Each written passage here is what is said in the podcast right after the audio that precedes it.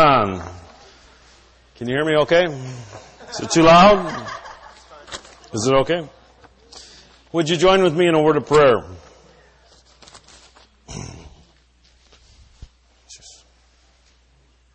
All right. Father, we thank you for your presence. God, we thank you that you give us the, uh, the invitation, the privilege, and the honor of approaching your throne, the Holy of Holies, through worship and praise, as your word declares. We, we enter into your gates with thanksgiving and into your courts with praise. And Lord Jesus, that you promise that whenever we gather together in your name, that you would be there in the midst of us. And so we believe that you are here present uh, in our midst, and we honor your presence and we welcome the influence of your Holy Spirit. In Jesus' name, help me communicate your word in a way that brings life. In Jesus' name, amen. All right. Graham, could you grab me the whiteboard, one of you? Last week I began uh, uh, talking about preparing our hearts for Christmas and kind of compared the preparation of uh, uh that we make in the natural for Christmas to issues of, uh, relating to our heart. Turn it down a little bit, please. Uh, issues relating to our heart and preparing for receiving the Christ.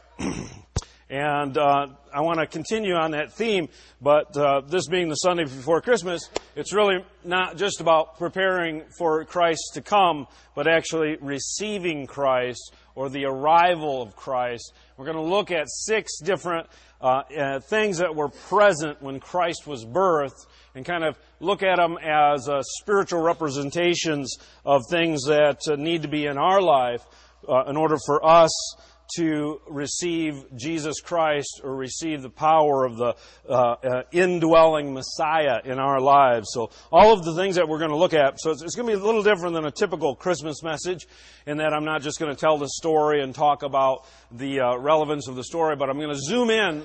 Everybody say zoom in. Zoom in. All right.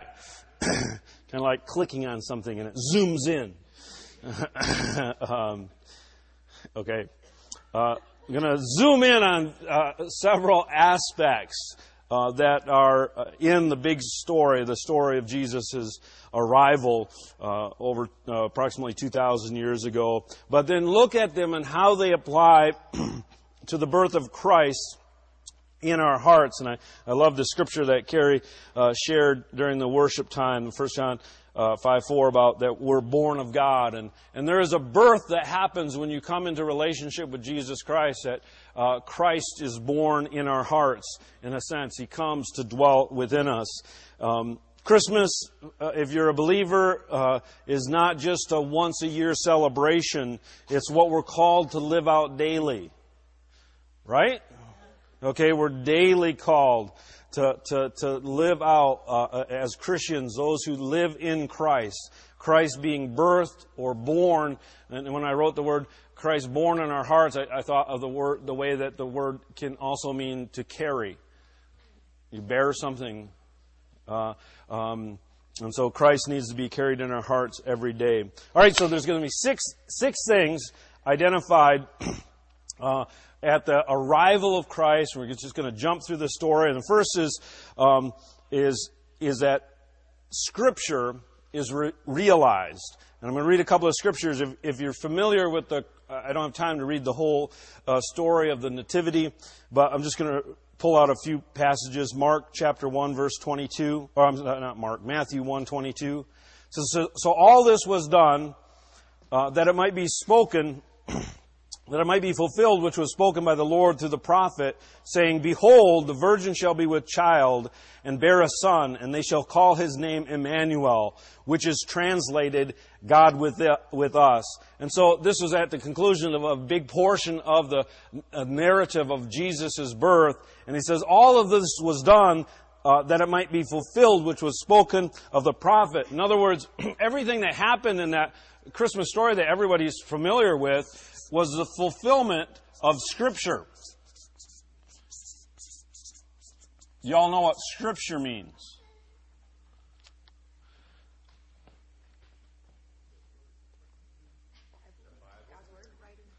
God's Word?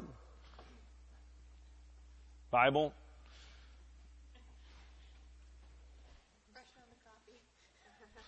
Anybody need a cup of coffee? Carrie says yes. okay, Scripture is the inspired Word of God given through the prophets over centuries. All right? Uh, and when Jesus was born, the Scripture was recognized, all of what we call the Old Testament was recognized as authoritative words from God. Not people's opinions. There was another whole book uh, actually a number of books that were commentaries that were considered uh, authoritative but not equal to the scriptures. Okay, and today we have the Bible, which includes the Old Testament as well as the New Testament, which are written words that are authoritative. We say these are not just good teachings; these are inspired uh, prophetic words given by the Word of God. And so all of that, all of the stuff that happened with Jesus uh, coming and, and Mary conceiving a child and, and uh, going to Bethlehem and all the stuff that happened was so that Scripture would be fulfilled. Let me just read a couple other uh, Old Testament scriptures. In Matthew, it really uh, it, it, that's the theme of the introduction of Matthew is how Christ's life fulfills Old Testament scripture. Um, uh, Matthew 2, 5 and 6 says, So they said to him, In Bethlehem of Judea, uh, for thus it is written, uh, um, uh, the, the, Herod had asked um, uh, some of the teachers where the Christ would be born, and they said, In Bethlehem of Judea, for thus it is written by the prophet, But you, Bethlehem, in the land of Judah, are not the least among the rulers of Judah, for out of you shall come a ruler who sh- will shepherd my people Israel. So hundreds of years before Jesus was born, there was a prophecy that the Messiah would be born in this little town called Bethlehem. And in uh, Matthew chapter 2 verse 14 it says, um, this is talking later in the story when, when, when Joseph was warned to flee uh, uh, the um, persecution by Herod. Uh, it says, when he arose, Joseph, he took the young child, Jesus, and his mother, Mary, by night and departed for Egypt, and there, and was there until the death of Herod, that it, that it might be fulfilled which was spoken by the Lord through the prophet, saying, Out of Egypt I have called my son.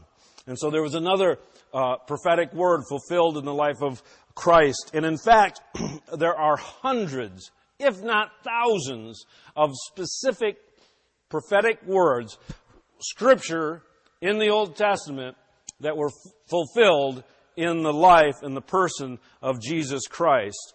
Uh, and um, really, the whole of the Old Testament is the introduction to the person of Jesus Christ. And on every page is, uh, I forget how it's worded, it's, it's almost, I think it's a poem, but really on every page you can, in the Old Testament, you can find a picture or a reference of Jesus Christ. Because the purpose of the Old Testament was to prepare for His coming.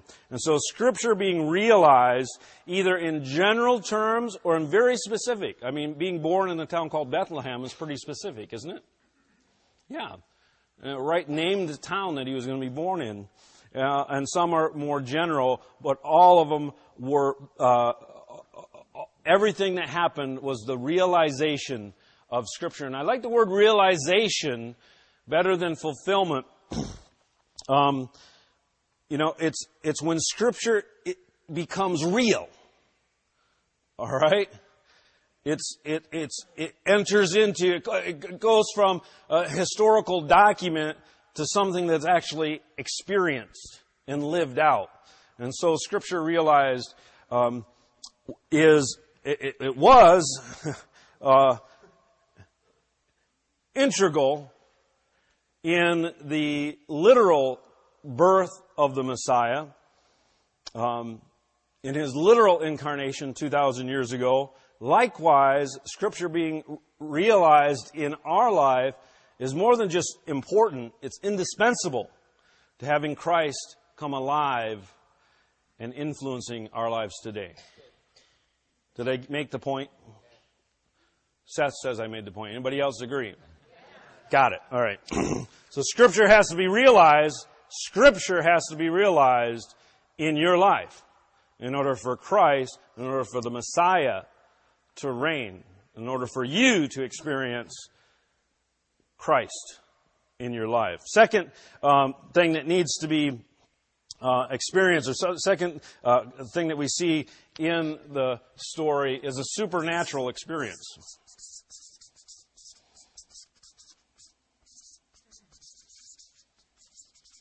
I've only had one time that someone came in off the street during the week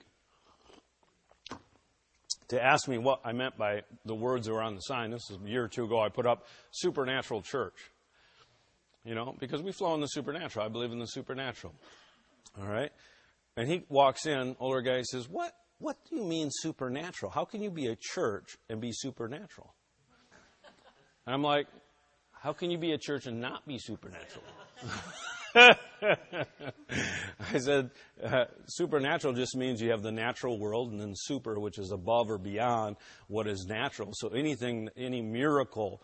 And as soon as I said miracle, he said, oh, m- like miracles. You mean like God doing stuff? Yeah. he thought I meant like aliens. really? Like extraterrestrial. What are you what are you waiting for a spacecraft to come or something?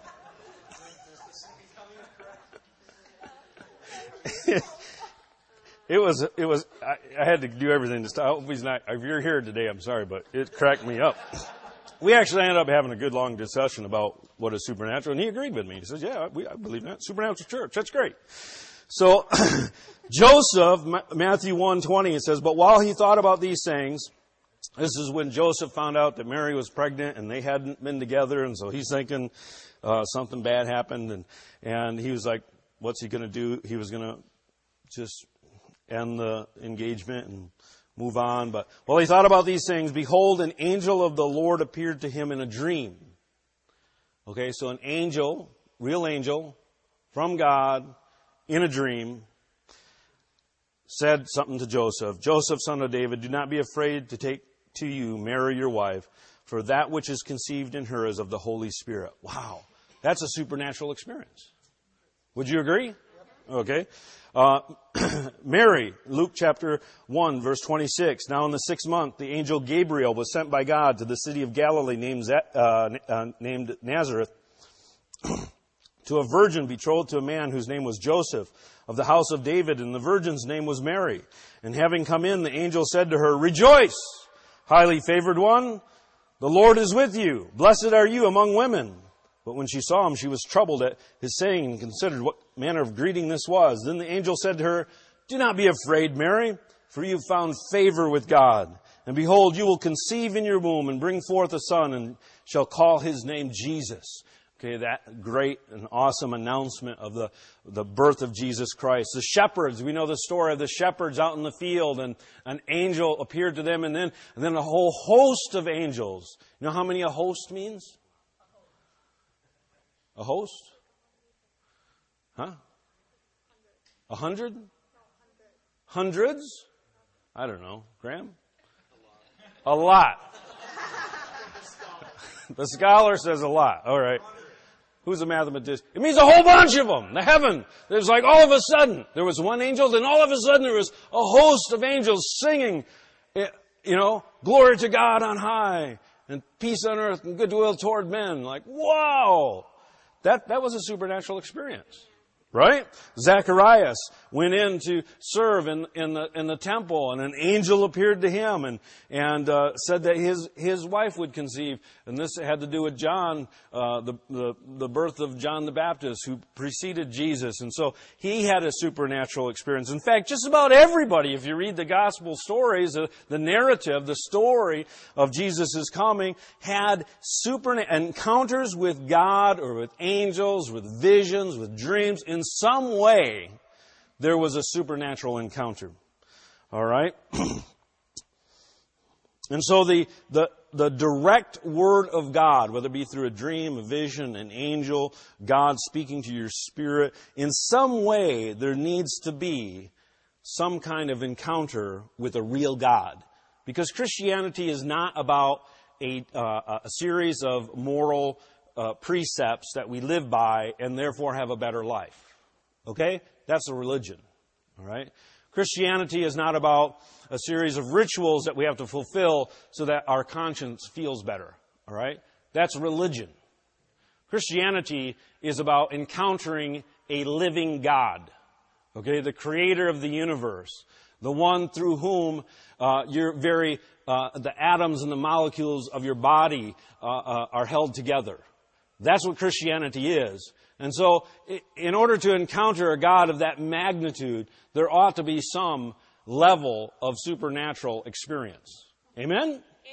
All right. We, was it true, consistent with the story of the narrative of the coming of Christ? Yes? Okay. So it ought to be true of Christ coming into your life. When you experience Christ, the, the story here is how what it looks like when Jesus shows up. And one of those things is supernatural experience. Maybe you've had supernatural experiences. Maybe you don't know what I'm talking about. If you don't know what I'm talking about, or if you haven't had any or very many, take this as a promise. They're available. All right? God wants you to experience Him in a tangible way. Let's see. Um, biblically consistent personal spiritual experience. Biblically consistent, in other words, it's consistent with the scripture revealed. Personal, in other words, it happened to you. Spiritual experience is an essential aspect of seeing Christ birthed in our lives. It was integral, an integral aspect to everyone related to Christ's literal birth. Likewise, it's an indispensable aspect of having Christ alive and influencing our lives today. Everybody agree with that? Say amen. Okay, third thing is submission.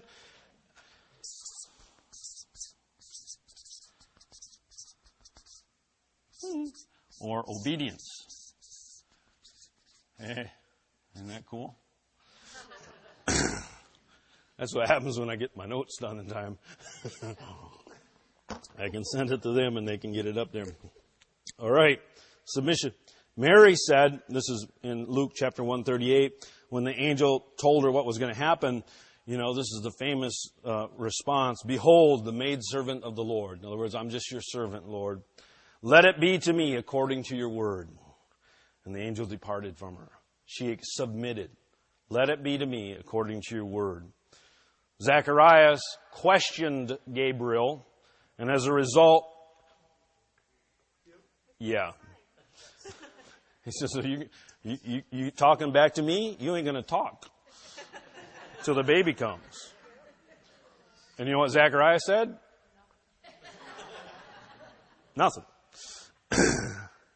For a while. Knowing God's written word and even hearing God's spoken uh, word directly into our lives is meaningless. Everybody say meaningless. Yeah, if we do not respond with submission and obedience. So you can have scripture realized in a supernatural experience, but if you don't submit to it, you're not going to benefit from it. In fact, you may suffer because of it if you're disobedient or unsubmissive. What if Mary had refused to say, Let it be according to me? Let it be to me according to your word. Things would be different. Things would be different for Mary. God's purposes would still be fulfilled. Or if Joseph had been disobedient to the angelic warnings. Oh, it was just a dream. Must have been that pita bread I had last night. Couldn't think of any Jewish food. huh? Yeah. What if the shepherds had disregarded the announcement of Christ's birth? Like, wow, that was cool. Okay, let's roast some marshmallows.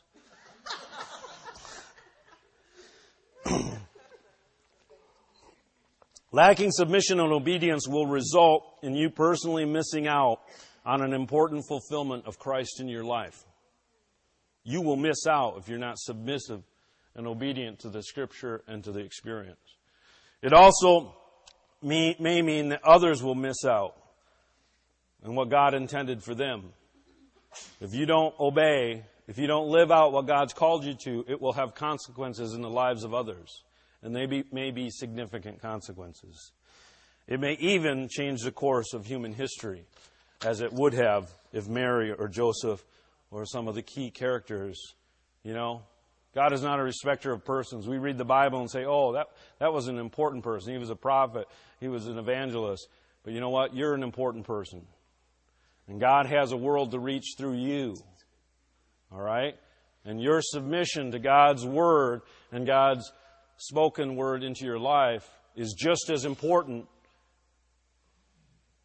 before God and in your life as the experiences of the people that we, the lives we read about in Scripture. All right, fourth thing, solemn worship.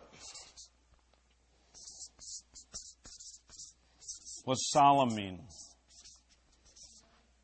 Hmm? Anybody want to take a guess? Serious, reverent, heartfelt, holy. Okay, solemn. The, the wise men uh, came and asked Herod, and it's interesting that the first people that worshiped Jesus were Gentiles. Isn't that great? I love that. They came from a distant land. I mean, Jesus' birth was a mission. All right? People came from another country to, to worship Jesus because they saw this sign in the heavens. And they said, Where is he who was born King of the Jews? For we have seen his star. Supernatural experience in the east and have come to worship him. Mary sings out in worship. My soul magnifies the Lord. My spirit has rejoiced in God my Savior. So the response of Mary at the, at the conception of, of Jesus, or even the announcement that what was, what she was called to was, was responded with worship, solemn worship. Elizabeth burst into worship when she, when, when, Mary came to visit and John, who was in her womb, actually leapt for joy because Jesus, who had been, who was, who was conceived in Mary had come into their presence. Zacharias, after John was born, uh, the first thing he did uh, when God loosed his tongue after John was born was to begin. He says, immediately his mouth was open and his tongue loosed, and he spoke praising God. All right? And so worship, solemn worship is an expression. And so to have Christ, it's just, it's really a, a, almost, it should be an automatic response.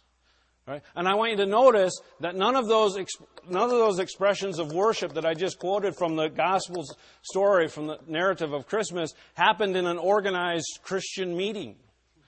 they didn't wait for the worship leader, eh? All right.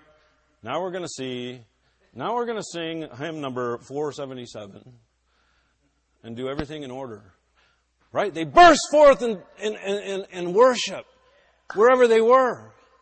They just started singing because that's what real worship is. And we do worship here just to help us get into the flow. And this isn't authentic. This is a, you know, Bible teaches us to do this kind of worship. But worship should be something that flows out of us because Christ is in us. Amen? All right, number five, saving faith. You like how they all start with S? I, I blew it last week, man. People were picking on me the whole week. they were coming up telling me what I could have words I could have used instead. For those of you who weren't here, I had one point that didn't match. So, saving faith. Number five. Zacharias was chastised and struck mute because he doubted Gabriel's word says uh, Gabriel, the angel of God, told Zacharias, he says, "Behold, this is in Luke 1:20, you will be mute and not able to speak until the day these things take place, because you did not believe my words, which um, will be fulfilled in their own time." And Elizabeth proclaimed uh, concerning Mary in Luke chapter 1 verse 45, "Blessed is she who believed." All right, for there will be a fulfillment of those things which were told uh, her from the Lord. Saving faith. Now, what is saving faith? This is, this is what I think it means. It means a belief that is so real, it changes who you are. It's a, something you believe so deeply that it alters who you are. That's what saving faith is. It's not intellectual assent to information. All right? It's not even just an experience that happened to you. It's something that you believe that actually transforms your character, your nature, your identity. All right? And there needs to be uh, saving faith. There needs to be a belief in the person of Christ, uh, just as there was demonstrated in the, in the gospel stories. It was integral to everyone who experienced Christ's literal birth The wise men actually had to believe something specific was happening, something real was happening, in order to journey to a foreign country just to worship this king.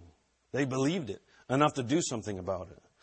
All right. Likewise, it's indispensable. It's an indispensable aspect to having Christ come alive and influence and be the Messiah in our lives today. You need this in your heart. Last thing. this one may surprise you. I don't know.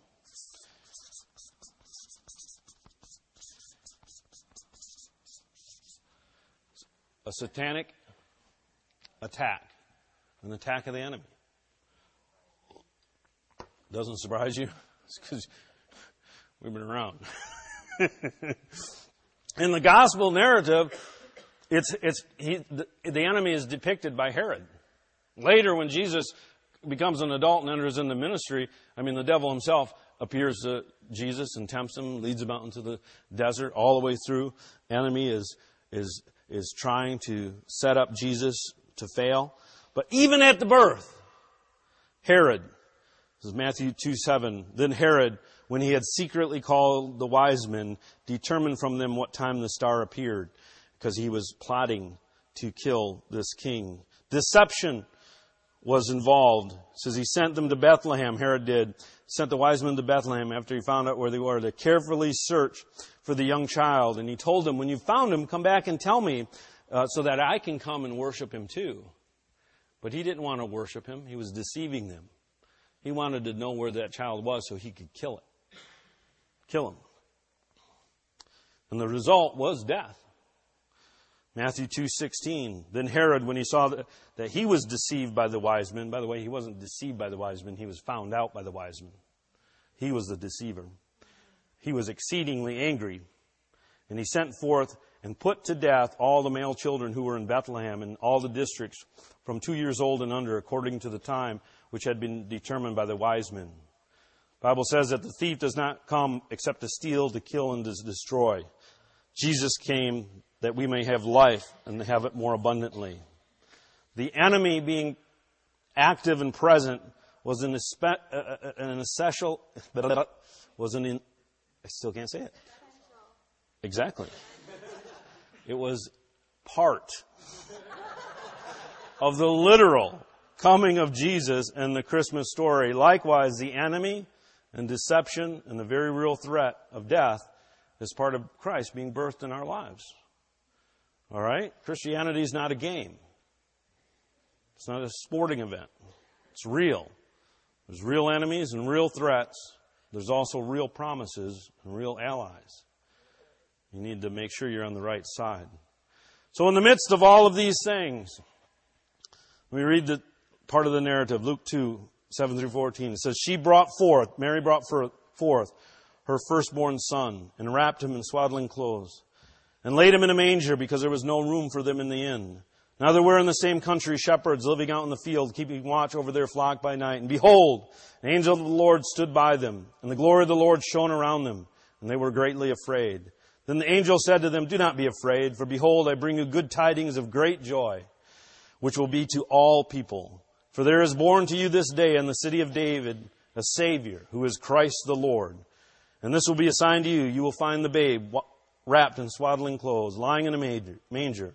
And suddenly there was with the angel a multitude of heavenly hosts, praising God and saying, Glory to God in the highest, and on earth peace, goodwill toward men. In the midst of Scripture being realized and supernatural experience, in the midst of people submitting and obeying to the word of the Lord, in the midst of solemn worship, saving faith, and a satanic attack, Christ was born. He lived true to his calling, he fulfilled his purpose, and he reigns forevermore. Amen? In Galatians 4:19 it says, "My little children," this is Paul writing to Christians, and this applies to you. It says, Paul said that he labored in birth again until Christ is formed in you. All right? And so Christ needs to be birthed in you, the Bible teaches. And that, that, that figure of speech that Paul used literally is the, the picture of an embryo developing into a child in you. Christ formed in you. Uh, and uh, that that is the experience of coming into a mature faith. That as we live these things out in our lives, the Messiah, in, in, whatever aspect of our lives that we need salvation, we need new birth, He's there. But we need to pay attention that all of these things are active in our lives. Amen? All right, we have Bill's going to come up and give some announcements. And then we have something special for Christmas. Give him a hand.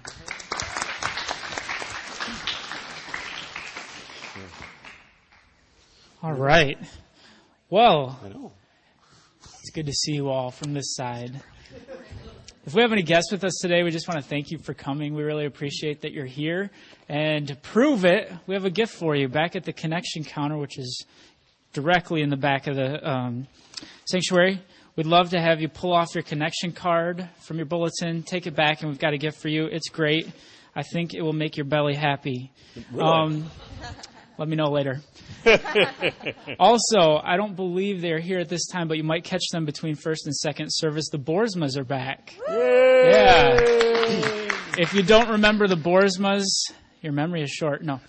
Uh, almost a year ago, they left to join the church planning team in South Carolina, New Day, South Carolina, uh, with the Joneses. We love them. They're part of our family, and they will be here. So check them out if you get a chance. Um, also, coming up in January, actually coming up next week first, we're going to celebrate 2009 and the year of giving, which has been awesome.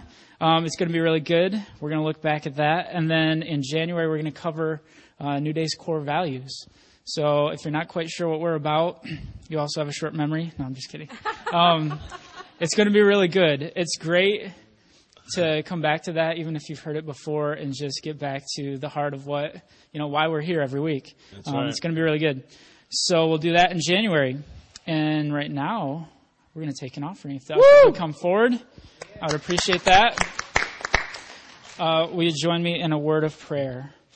God, thank you that you're so good, Lord, um, that you provided a way for us um, to be restored to you, to have communion with you by uh, sending your Son to this earth, to be born and to die and uh, to make a way for forgiveness of our sins, God.